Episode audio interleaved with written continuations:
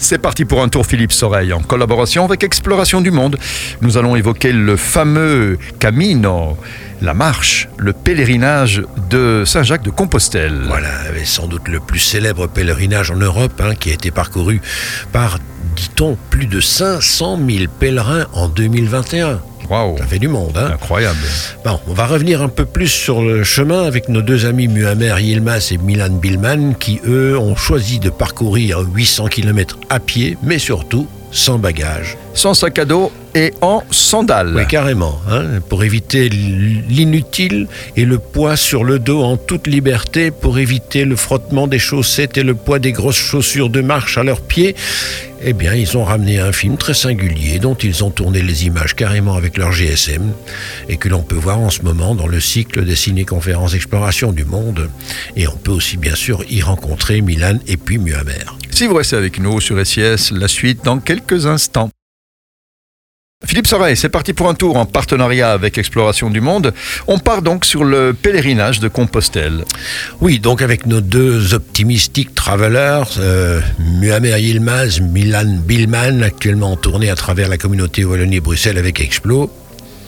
Qu'est-ce qui fait le succès de, de ce fameux pèlerinage plus qu'un autre? De Compostelle. Oui. Bah, je pense que c'est avant tout sa médiatisation, hein, qui ne date pas d'hier évidemment. Puis on peut trouver facilement de quoi se loger, se nourrir.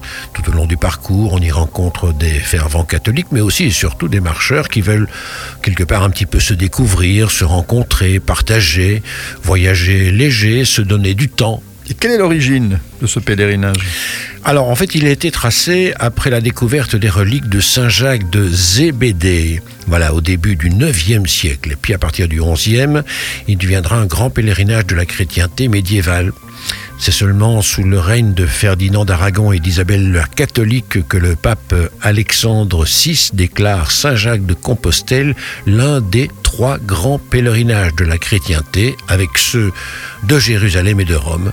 En fait, c'est un chemin semé de nombreuses démonstrations de ferveur, de pénitence, d'hospitalité, d'art, de culture. il n'y a qu'un seul chemin, mais quelle en est la distance? Alors, il n'y a pas un chemin de Compostelle, mais plusieurs parcours, notamment en France et en Espagne, avec de multiples variantes. Alors, les itinéraires classiques font état de quatre routes en France qui partent soit de Paris, soit de Vézelay, du Puy-en-Velay ou encore de Arles.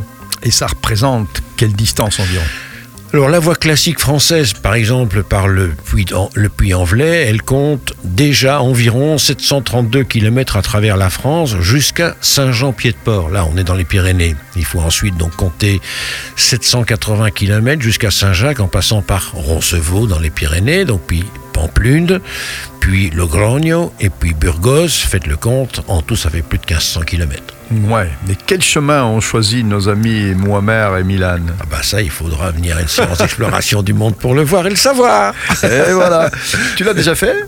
Non, non, mais ça me tente. Ouais. Très honnêtement, ça me tente. et tu ferais toute la distance? Non, je la ferai en plusieurs fois. Ouais. Beaucoup de gens la font en plusieurs fois. Mhm. Parce que 1500, ça dure combien de temps? Parce bah, 1500 km, ça fait euh, à peu près trois mois. Hein. Ah oui, c'est ça. Ah oui. Bah, donc il faut arrêter de boulotter, il faut être. Euh, oui, bon, ça, ça va, ça, ça peut s'arranger quand on est traité comme moi. Mais malgré tout, euh, c'est quand même un investissement. C'est mhm. aussi, ben, ouais. voilà, il faut, bah, il faut savoir marcher, savoir marcher. Alors marcher, ça j'adore, mais marcher sur des distances aussi longues et aussi longtemps. C'est ça. Hein. Voilà, c'est ça.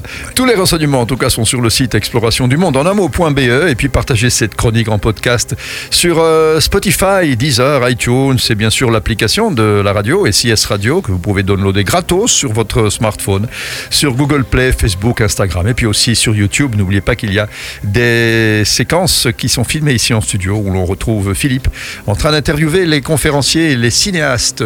Tout ça, c'est un beau programme. À la semaine prochaine, Philippe. À la semaine prochaine. Ciao.